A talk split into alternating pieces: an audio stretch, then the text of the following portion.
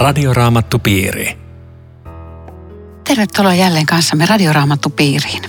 Keskustelemme tänään Matteuksen evankeliumin luvusta 19. Tekniikasta vastaa Aku Lundström, minun nimeni on Aino Viitanen. Studiossa ovat Riitta Lemmetyinen ja Eero Junkkaala. Luen jakeen yksi. Kun Jeesus oli puhunut kaiken tämän, hän lähti Galileasta ja tuli sitten Jordanin itäpuolta kulkien Juudeaan. Miksi tässä on erikseen mainittu Eero tämä Jordanin itäpuoli? Miksi Jeesus ei kulkenut länsipuolta? Onko tähän joku erityinen syy? En tiedä onko, mutta se, että se mainitaan, niin varmaan tarkoittaa sitä, että se ei ollut normaali kulkureitti. Koska normaalisti kuljettiin joko Jordanin länsipuolta tai sitten sieltä vuorten keskeltä Samarian kautta. Mutta jostain syystä Jeesus on koukannut vähän idempää, eli hiponut niin kuin pakanoiden aluetta. Mutta mä en tiedä, onko tässä jokin erityismerkitys, koska viesti on lähinnä se, että nyt ollaan tulossa Juudeaan ja sitten ollaan kohta Jerusalemissa. Tämä on niin kuin viimeinen reissu siihen suuntaan. Hei, mulla tulee mieleen tämmöinen, että kun tässä painotetaan, että hän lähti Galileasta, niin voisiko tässä olla semmoista viestiä, että tämähän on oikeastaan viimeinen lähtö. Tämän jälkeen Jeesus ei koskaan enää palannut. Lopullisesti hän jättää Galileaan ja suuntautuu Jerusalemiin. Siis se viesti tässä joka tapauksessa on, kyllä, mm. koska tämä on viimeinen kerta. En tiedä, sitten mulle tulee nyt mieleen, kun sä ton sanoit, että olisiko tässä semmoinen viesti, että kun tämä itäpuoli on pakanoiden puolta, että nyt hän niin koukkaa jo sieltä pakanoiden alueelta, juutalaiset on torjuneet hänet, mm. Kapernaum ei ottanut häntä vastaan. Nyt käydään vähän tuolla toisella puolella ja sitten Jerusalemiin kuolemaan. Sovitaan, että se on tämmöinen. Okei, okay, kiitos. No tällä matkalla, viimeisellä matkalla, jos niin uskaltaa sanoa, niin on aika, aika voimakkaat aiheet esillä. Jeesuksen luokse tuli fariseuksia ja tietysti heillä oli ajatuksena panna Jeesus koetukselle – mutta he kysyivät sitten ihan suoran kysymyksen jakeessa kolme, saako mies hylätä vaimonsa? Mutta sitten tässä on, he olettaa, että kyllä saa, mistä syystä tahansa on tämä lisäys. Minkälainen on raamatun avioliitton näkemys vanhassa ja uudessa testamentissa?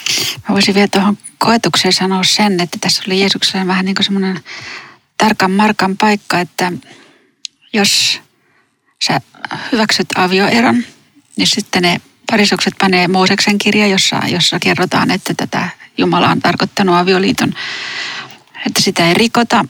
Jos sä oot, niin tämä kansahan kaikkoa tämmöisestä, jos, jos tämä on niin kuitenkin ankara, jos sä oot liian lepsu, okei sä oot liian, lain rikkoja, eli löydän nyt tästä sitten se, se vastaus, joka pelastaa Jeesuksen siitä, että tota, mitä hän tähän sanoo, ko- koetus, koetus kestetään. Ja Jeesus juutalaisen tapaan esittää vastakysymyksen. Ja siitähän se homma muuttuu täysin. Niin, mm. ettekö ole lukeneet, että luoja alun perin teki ihmisen mieheksi ja naiseksi. Ja sitten sitä hän sanoo tämän avioliiton peruslauseen, joka nyt on vastausta tuohon Ainon kysymykseen, että sen tähden mies jättää isänsä ja äitinsä liittyy vaimoonsa, nämä kaksi tulevat yhdeksi lihaksi. Tähän on raamatun kohta, joka on luomiskertomuksessa Jeesuksella ja Paavalilla. Eli voidaan sanoa, että suurimmalla mahdollisella raamatullisella auktoriteetilla on tämä asia kolmeen kertaa raamatussa kirjoitettu. Niin, että ne, jotka nykypäivänä sanoo, että raamatusta ei voi löytää selkeää opetusta nykyaikaisesta avioliitosta, joka olisi miehen ja naisen välin avioliitto, ne ovat täysin väärässä. Mm. Mitään muuta raamatusta ei löydykään kuin tämä. Mm. Ja, ja sen painoarvo on suurin mahdollinen yhden miehen ja yhden naisen välinen liitto luomisjärjestyksen ja. mukaan. Silloin, silloin avioero oli myöskin yleistä, että ei se ole mikään tämän ajan ilmiö, että hyvin heippasin perustein erotti Rapit sanoi, että jos, jos löytää sievemmän, niin kyllä sä voit lähteä ja jos puuro palaa pohjaan, niin voit se silloinkin lähteä. Että ihme, että tätä kysymystä ei olisi täällä. Mutta sitten mä jäin niin syvästi tämän lauseen puhuttelemaksi. He eivät enää ole kaksi, he ovat yksi. Ja minkä Jumala on yhdistänyt, sitä älköön ihminen erottako, koska mehän, mehän haetaan ihmissuhteissa toisistamme yhdistäviä tekoja, tota, asioita. Yhteiset harrastukset, mielenkiinnot, intressit, se yhdistää meitä. Tai sä sulla on tuommoisia taipumuksia, se inspiroi minua. Toisistamme haetaan se, mikä yhdistää. Ja nyt Jeesus tuo ulkopuolelta avioparin jotakin, joka yhdistää verrattomalla tavalla. Jumala on yhdistänyt. Joo, mutta onhan se tärkeää, että on vähän yhdistäviä tekijöitä niin on, muutenkin on, ihmisillä. mutta se ei kestä Joo. loppuun saakka. Sitä mä haluaisin sanoa. Se, ne, se arki haalistaa, mutta tämä ei haalistu. Se on totta ja, ja tämä, tämä antaa myöskin erittäin vahvan pohjan sille niin kuin liiton koossa pitämiselle, mm. että on kysymys Jumalan yhdistämisestä. No mitä te ajattelette, minkä liiton Jumala sitten yhdistää? Onko kaikki avioparit, jotka menee vaikka samaan kirkollisen vihkimyksen ja papin siunauksen, niin onko se, joka tekee siitä Jumalan siunaaman vai mikä on Jumalan yhdistämä liitto ja mikä on ihmisen tekemä liitto? Toi on muuten aika hankala kysymys. Mielestäni, koska pääsääntö on varmaan se, että sä oot solminut kristillisen avioliiton, okei, Jumala on yhdistänyt sen. Näinhän me pappina siinä sanotaan alttarilla. Ja varmaan sanotaan oikein. Mutta että voi olla kuitenkin, kun ajattelee, että nuoret ihmiset hätäpäissään sopi, solmii avioliiton, joka vuoden päästä purkaantuu ja näin, että kysytään, että no hetkinen, yhdistikö se Jumala vaiko ei. Mutta kyllä mä silti ajattelen, että siitä pitäisi pitää kiinni, että kun avioliitto on kristillisesti solmittu, sitä on tulkittava Jumalan yhdistämäksi avioliitoksi. Sitten me puhutaan erikseen vielä kohta siitä, että se voi purkaantua joskus. Mm. Mutta, mutta että se lähtökohta olisi tämä, koska siitä lähtökohdasta sitä avioliittoa voidaan rakentaa ikään kuin kalliopohjalle, että tällä mennään eikä, eikä muita vaihtoehtoja mietitä periaatteessa. Uskaltaisiko sanoa niinkin, että, että avioero on jo, jollakin lailla jonkinlainen onnettomuus, mutta ei siitä onnettomuudesta voi normia tehdä. Että sitten jos on näin näin, niin okei, sitten siitä seuraa, että menkää taholle. Joo, ja tietenkin nykypäivän keskustelua ajatellen herääkö että entä sitten avoliitto, että Joo. onko se Jumalan yhdistämä vai ei. Hmm, vaikea sanoa. Minusta pitäisi vaan pysyttäytyä niin kuin siinä pääperiaatteessa, että solmikaa avioliitto, niin se ainakin on. Joo. Sitoutukaa toisenne niin, julkisesti. Kyllä. Mm. Eli, eli vanha testamentti ja uusi testamentti vahvistavat sen, sen avioliiton, että niin ei ole niin kuin eri näkemyksiä. Joo, ei, ei, ei, ei ole. Kyllä se niin kuin sama, sama linja on. Mutta tämä, kysyt se vielä siitä avioerosta, siitä, siitä voitaisiin puhua, että miksi se luvattiin. Niin, vai, vai luvattiinko sitä? Se sallittiin, siis se ei ollut Mooseksen laki, vaan, vaan hän, se oli, se oli kuin hätäuloskäynti. Ehkä sen, sen takia kuitenkin pitäisi puhua siitäkin, koska tota, jos tuli ja kun tuli avioero, niin nainen oli hirveän heikoilla. Hänellä ei ollut ammatti, hän oli kotona. Mies lähti, elättäjä lähti. Mies saattoi vaatia lapset itselleen. Nainen jäi tavattoman heikoille. Oli, oli muutenkin miehen vallan alla eri lailla kuin tänään. Ja sen takia tässä on niin kuin jonkinlainen semmoinen just hätäuloskäynti, että jos nainen kokee ihan hirveästi epäinhimillisyyttä, niin siitä voi sitten erota niin, ja, ja siis avioero on aina pidettävä haksirikkona, niin kuin sä sanoit. Mm. Ja, mutta haksirikkoja tulee. Mm. Ja, ja tässä on sanottu syykin, minkä takia niitä tulee. Mm. Jakeessa kahdeksan teidän kovasti sydämisyytenne tähden. Mm. Ja, ja siis se ei tarkoita yleensä sitä, että toinen on kova sydäminen ja toinen ei ole, vaan kaksi syntistä ihmistä, niin haksirikkoja tulee.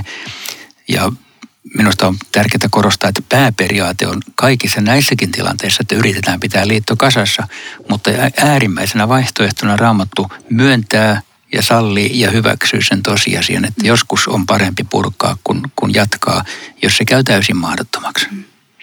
Ehkä tästä tulee mieleen, kun saa kuuntelen myöskin se, että meille nostetaan evankeliumissa myös se Jeesus, joka on käsittämättömän armollinen aviorikkojalle, jolla oli monta rikkoutunutta suhdetta. Että tämäkin on hyvä muistaa, että sieltä ei kiviä satele. Tosi hyvä, joo. Että, että tämä, on, tämä on asenne siinä tilanteessa, kyllä. No, joutuuko aviorikkojat helvettiin? Tuossa sä sanoit, että, että Jeesus on armollinen, mutta toisella Jeesus sanoo, että, että, että aviorikkojat ei peri taivasten valtakuntaa. Joo, tietenkin joutuu, jos ei usko Jeesukseen, niin kuin, niin kuin mekin joudutaan – jos emme usko Jeesukseen. Se on niin kuin sama peli. Mm. Eli siis synti on aina synti ja kaikki synnit saadaan anteeksi, että, että kukaan ei joudu, jos uskoo Jeesukseen. Mm. Mutta toi, toi, toi on tietenkin on ihan vakava kysymys, että, että Raamattu asettaa niin hyvin tiukka Jumalan lain, jota vastaan ei saa rikkoa, mutta sitten se, mikä riittää äsken sanoi, että lainrikkojalle julistaa evankeliumia. Mm. No tässä sanotaan tässä jakeessa yhdeksän, että se, joka hylkää vaimonsa muun syyn kuin haureuden tähden ja menee naimisiin toisen kanssa, tekee aviorikoksen.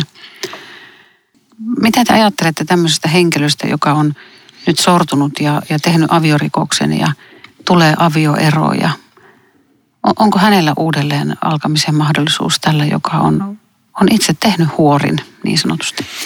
Mä ajattelen tästä niin, että riippumatta siitä, mikä on ollut avioeron syy, niin Raamattu opastaa tässä sillä tavalla, että pääperiaate on avioliitto on yksi ja purkamaton, piste.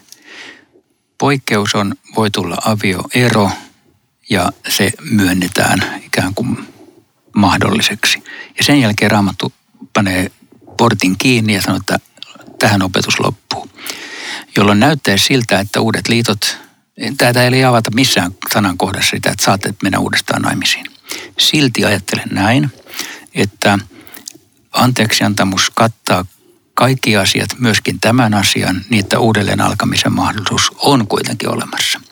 Ja mä perustelen tämän sillä, tämä on vähän tämmöistä pohdintaa näiden raamatun kohtien edessä, että jos raamattu sanoisi, että kun liitto on purkautunut, etsikää uusi kaveri ja menkää naimisiin, niin ihmistä vaihtaisi puolisoa viiden vuoden välein vähän käristäen.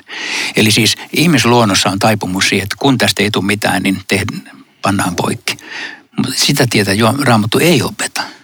Mutta sitten kun se on mennyt rikki, niin siinä vaiheessa ikään kuin voidaan katsoa, että anteeksiantamus nollaa vanhan historian ja on mahdollisuus alkaa uudestaan niin, että ne, jotka tällä hetkellä elävät toisessa avioliitossa, niin sanon eläkää rauhassa uskoen Jeesukseen. Mutta eikös aviorikoksen saa kuitenkin antaa anteeksi? Nimenomaan. Siis siinä on juuri kysymys, että, että periaatteessa se niin kuin kaikki muutkin asiat voidaan saada anteeksiantamuksen varassa ikään kuin nollattua mm. niin, että uusi... Mutta tarkoitan sitä, että puoliso voi antaa toiselle anteeksi hänen, hänen aviorikoksensa. Niin joo, ja, ja ehkä Ramotun ykkösvaihtoehto olisi se, että eronneet menee uudestaan naimisiin ja erot sovitaan, mutta se, se tapahtuu melko harvoin näin. Mutta onhan tässä jotenkin semmoinen kätketty näköala, tai ei niin kätkettykään, jossa Jeesus ottaa niin kuin Jumalan tähän mukaan, että avioliitto on niin jotakin, missä Jumala haluaa niin vahvasti olla läsnä. Jos hän sen yhdisti, niin eihän se siihen jää, vaan hän haluaa se yhdistävä asia koko sen avioliiton ajan ja siunata sitä ihan niin kuin kerran kun yhteen lähdettiin, että antaa uskoa siihen, että jos tänään on hankaluuksia, niin, niin Jumalalla on suuri mielenkiinto auttaa meitä. Ymmärränkö mä oikein, että, että meidän kirkossa avioliitto ei ole sakramentti, mutta esimerkiksi katolisessa kirkossa on. Mitä, mitä se tarkoittaa, että, että avioliitto on sakramentti? No se ehkä katolisella se on siinä mielessä hyvä, että siinä on vahvempi tämä liiton pysymisen korostus. Että vaikka me emme sitten ihan samoja johtopäätöksiä siitä tee, mutta ja me käsitämme sanan sakramentti hiukan eri tavalla, mutta minusta katolisten avioliittokäsityksessä on paljon opittavaa meille, koska siinä, siinä lujemmin ikään kuin pidetään liitosta kiinni, kun meillä ainakin moderni liberaali protestanttisuus on, että no, jos ei huvita, niin erotkaa. No sitten tämä jää 12 sanoo, että, että osa on avioliittoon kelpaamattomia äidin kohdusta, toiset on ihmiset tehnyt sellaisiksi ja jotkut valitsee itse sen ehkä Jumalan valtakunnan työn tähden sen naimattomuuden. Oletko sä Riitta valinnut juuri näin? Näin on minua kuljetettu ja tämä on ollut hyvä tie mulle. Ja se työ, missä mä oon ollut mukana nyt viimeiset 25 vuotta, se ei olisi ikinä ollut mahdollista, jos mulla olisi ollut perhe. Se olisi täysin mahdotonta. Mä olisin laiminlyönyt heitä jatkuvasti. Se on jännä, että ihminen aina haluaa sitä, mitä, mitä toisella on. Mä muistan, kun mä olin mennyt just naimisiin ja lapset oli pieniä ja oltiin jossakin viikonloppuraamattu tapahtumassa. Ja mä joudun sitten huoneeseen, samaan huoneeseen tuli semmoinen nuori nainen, joka itki sitä, että hänellä ei ole perhettä. Ja minä itkin, kun mulla on se. Ei sen takia, että mä olisi ollut siitä onnellinen, vaan se, että olisi ollut mahdollisuus evankeliumin työhön. Mm. Tämä on Radioraamattu Piiri. Ohjelman tarjoaa Suomen raamattuopisto. www.radioraamattupiiri.fi Jatkamme keskustelua Riitta Lemmetyisen ja Eero Junkkalan kanssa Matteuksen evankeliumin luvusta 19. Minun nimeni on Aino Viitanen. Tuossa jakeessa 12 sanotaan tosiaan, että osa on avioliittoon kelpaamattomia. Ketä ja minkälaisia ihmisiä tällä tarkoitetaan? Ähm, voi tarkoittaa ehkä monenlaisiakin ihmisiä ja ehkä jotkut vammaisuuden tai muut seikat voivat olla sellaiset, että ihminen ei voi solmia koskaan avioliittoa. Mä olen kyllä ajatellut niin, että tähän raamatun kohtaan voisi ajatella tämän homoseksuaalismin kysymyksenkin, koska me emme pidä sitä liittoa, jota nyt markkinoidaan, niin, niin kristillisenä avioliittona, jolloin tällä raamatun kohdalla voitaisiin tässä mennä. Voiko rikas pelastua? Mitä sanotte? Hmm.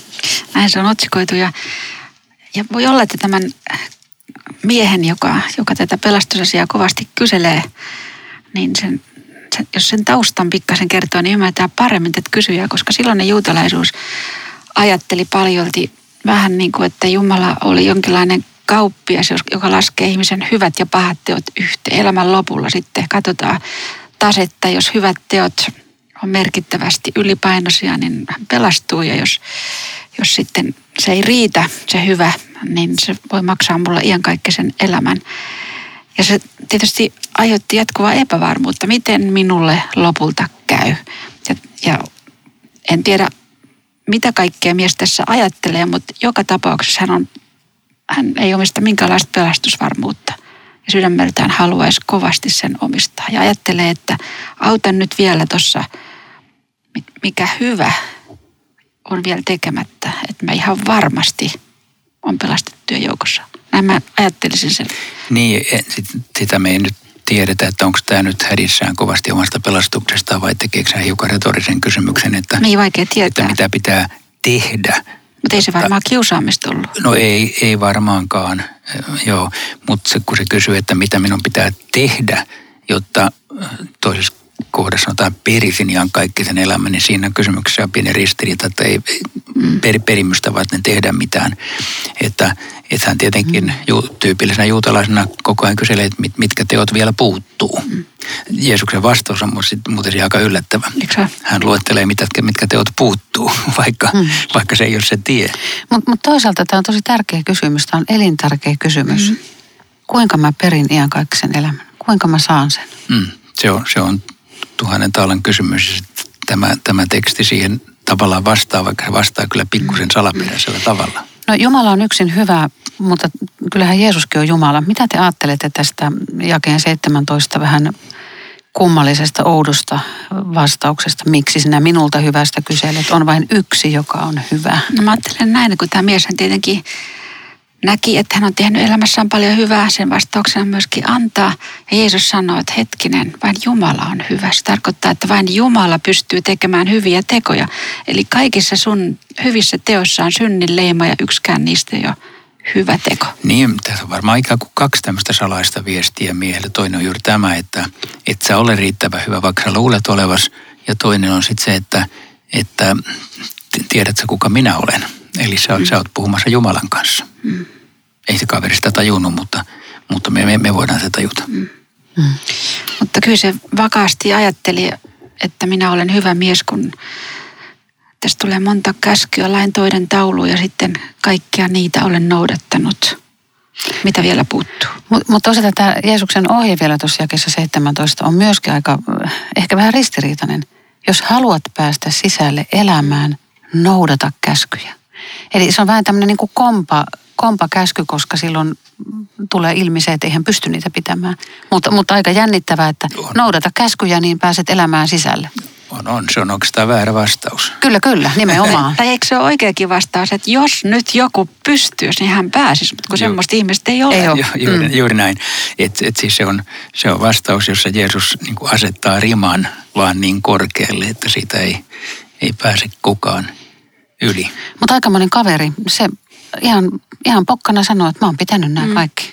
näin se ajatteli. Ja, Niin luulette, että, että se oli rehellinen. no, jo- jos ajattelee niin kuin mm. moni tämän päivän ihminen ajattelisi, että en mä oon varastanut, en mä valehellut. Avioliittokin on vielä ihan se sama kuin 20 vuotta. Niin mitäs, mitä vikaa tässä on? Mä oon ihan hyvä ihminen.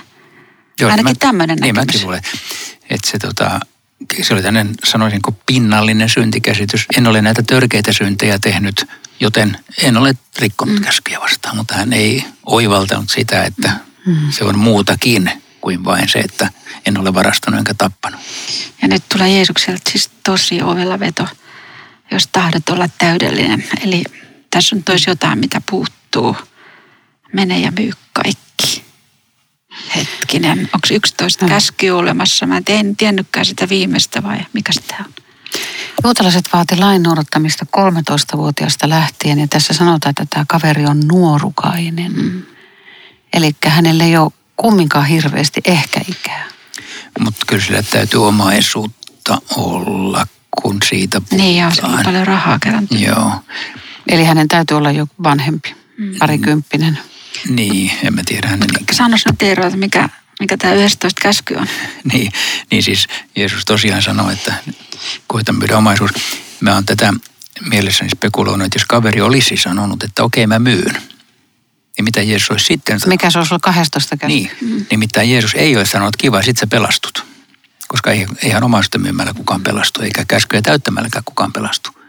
Joten juuri niin kuin sanoit Aino, niin, niin Jeesus olisi todennäköisesti kehittänyt 12 käskyn, eli nostanut niin kauan tätä käskyjen rimaa, että sillä tiellä ei päästä ikinä perille, jolloin olisi tultu siihen tosiasiaan, jota tämä teksti ei suoranaisesti edes oikein paljasta, että koska et pysty täyttämään käskyjä, tarvitset minua pelastajaksi.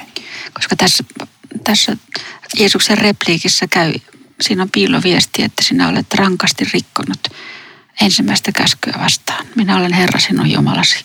Älä pidä muita jumalia. Raha oli sitä. Mm. Tässä on mielenkiintoista se, että Nikodemus oli rikas, mutta sai pitää omaisuutensa, mutta tämän rikkaan miehen ongelma oli se, että siitä rikkaudesta oli tullut hänelle epäjumala. Niin tämä oli, tämä oli Jeesuksen sielunhoitoa yhdelle ihmiselle, mutta se ei ollut sama sielunhoito kaikille ihmisille. Joo. Monet rikkaat sai pitää rikkautensa. Toi on varmaan evankeliumia rikkaille. Niin, tämä on kuin rikkaille. Et siis ei- ei niin kuin omaisuuden määrä sanele pääsyä taivasten valtakuntaan puoleen eikä toiseen, mutta siihen suhtautuminen kenties. Tämä mies, hän, hänestä kerrotaan muissakin evankeliumissa, niin hän tuli juoksujalkaa. Ja nyt hän lähtee surullisena pois.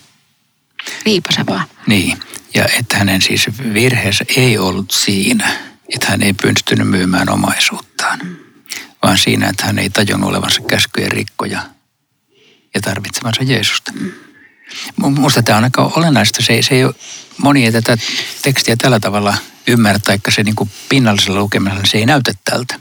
Se näyttää siltä, että se, se myyminen olisi se kaik, kaikkein juju. Ei se voi olla. Mutta jospa tässä nuorukaisessa alkoi joku hyvä prosessi. Ai niin sä toivot, että se pelastui kuitenkin. Niin, koska meille ei kerrota siitä jatkosta, että tässähän vielä Jeesus menee tosiaan Jerusalemiin ja kärsii siellä ristillä ja ehkä tämä rikas nuorukainen on seurannut myöskin. Toisaalta Jeesus on aika, aika pessimistinen. Totisesti rikkaan on vaikea päästä taivasten valtakuntaan. Se on Joo, melkoinen mutta, kahle. Mutta tietenkin meille tarkoituksellisesti varmaan jätetään toi asia kertomatta, kuinka tälle miehelle kävi. Mm. Se, se ei ole enää se, se fokus mm. tässä kertomuksessa, mutta hauskaa, että sä ainoa tunnet vähän sääliä Mutta opetuslapset on tosi nujerrettu ja, ja, ja tässä on kyllä toinen tärkeä kysymys, kuka sitten voi pelastua? Joo, ja sitten toi kameli, to, toikin on ehkä todettava tämä kameli ja neulan silmä, kun siitä aina kerrotaan tarinoita, että jossakin olisi semmoinen kolonen eh, muurissa, josta kameli nippanappa saattaisi päästäkin. Mm. Mutta sehän ei, semmoista mm. ei todellakaan ole, että, että se että tarkoittaa vain, että mahdoton mikä mahdoton. Mm. Mä voisin lukea tuon jaen 26, mutta se on, niin, se on niin tärkeä. Jeesus katsoi heihin ja sanoi, ihmiselle se on mahdotonta, mutta Jumalalle on kaikki mahdollista. Mä ajattelen, että tässä on niin kuin kauhean tärkeä muistaa tätä tämä sana, että mahdotonta, koska mä kuvittelen näin. Onhan mä itsekin ollut muutama vuosi sitten lähellä kuolemaa, niin sieltä tulee väistämättä se ajatus, että tämä mun hengellisyys, tämä mun kristillisyys, jos kuitenkin nyt kysytään, että se, se, ei, se ei riitä ja sun synnit on täällä vielä ihan kaikki jäljellä, mitä, mitä oli joskus nuorenakin. Ja tulee semmoinen olo, että apua, voi käydä huonosti. Ja musta tämä on niin, kuin niin vapauttava sana ihmiselle, se on mahdotonta. Älä ota tätä huolta. Sulle ei ole mitään, mikä tässä auttaisi. Jumala tekee sen. Tämä on mm. hyvä muistaa aina tämä viesti ihmisiin päin, että mm. mahdotonta sinulle. Ja silloin Pietari kysyy, että me olemme luopuneet kaikesta ja seuranneet sinua. Mitä me siitä saamme? Niin se on sitten jo pikkasen toinen. Joo, mutta joo, mutta Pietari, Pietari ei oikein tajunnut tätä juttua. Se, se niin, niin kuin se ei yleensäkään tajua oikein joo. hyvin näitä. Tuota, joo, mutta toi on kyllä, mitä se Riitta sanoit, niin, niin äh, hirveän hyvä tuo ihmiselle mahdotonta. Ja sitten se, mutta Jumalalle on kaikki mahdollista. Niin. Että se siinä tilanteessa, jolloin jos nyt vaikka joku kuulee, että voinko minä tässä tilanteesta vielä selvitä tai voinko, voiko pelastus kuulua vielä minulle tai ulottua tänne saakka, missä minä olen. Tänään sanotaan, Jumalalle on kaikki mahdollista. Niin ja kyllä sitten, kun Jumalalle on kaikki mahdollista, niin, niin hänen omaansa saavat myöskin palkan. Ja, ja sitten kysytään, että mitä se on. Ja, ja tässähän Jeesus sanoo, että, että saatte istua 12 valtaistuimelle ja hallita Israelin 12 heimoa. Ja, ja vielä, että ja jokainen, joka minun nimeni tähden on luopunut talosta, velistä, sisarista, isästä, äidistä, lapsista, pelloista, saa satakertaisesti takaisin ja perii ihan kaikki sen elämän. Nyt mun on pakko kysyä tuohon edelliseenkin keskusteluun liittyen, pitääkö uskovan luopua ei-uskovasta aviopuolisosta? Ei tietenkään. Siellä Paavali pohtii tätä kirjeissänsä ja sanoo, että jos toinen suostuu elämään sun kanssa, niin elä vaan sitten, niin kuin me puhuttiin aikaisemmin, että jo äärimmäisessä tilanteessa sitten voi joskus tulla tämä, tämä mutta se ei ole sääntö, vaan poikkeus. Ehdottomasti joo. Mutta tämä, joka, joka minun tähteni luopuu, niin kyllähän se vaan tarkoittaa varmaan sitä arvojärjestystä, että, että jos Jumala on ensimmäinen, niin, niin sä, sä voit joutua luopumaan hirveän monesta maallisestakin asiasta säilyttääkö tässä tämän järjestyksen. Ja ehkä tämä kärjistyy jossakin tilanteessa, jossa vainojen keskellä kysytään, uskotko vielä. Mm.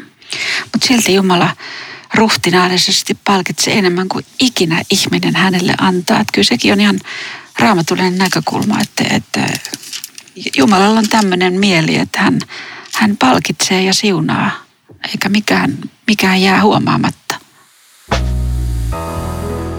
Radioraamattupiiri. Tässä oli jälleen kaikki tällä kertaa. Rukoiletko Riitta tähän loppuun? Herra Jeesus, me haluamme yhdessä rukoilla tänään kaikkien avioliittojen puolesta, perheiden. Ja rukoilla semmoisten liittojen, jossa ollaan ahtaalla ja ei oikein jakseta ja mietitään, miten tästä ulos. Ole sinä hyvyydelläsi ja armollasi ja rakkaudellasi näissä suhteissa. Yhdistä sinä uudelleen se, mikä on menossa rikki ja siunaa meidän kotejamme ja perheitämme. Amen. Kuulumisiin viikon kuluttua. Radioraamattupiiri. www.radioraamattupiiri.fi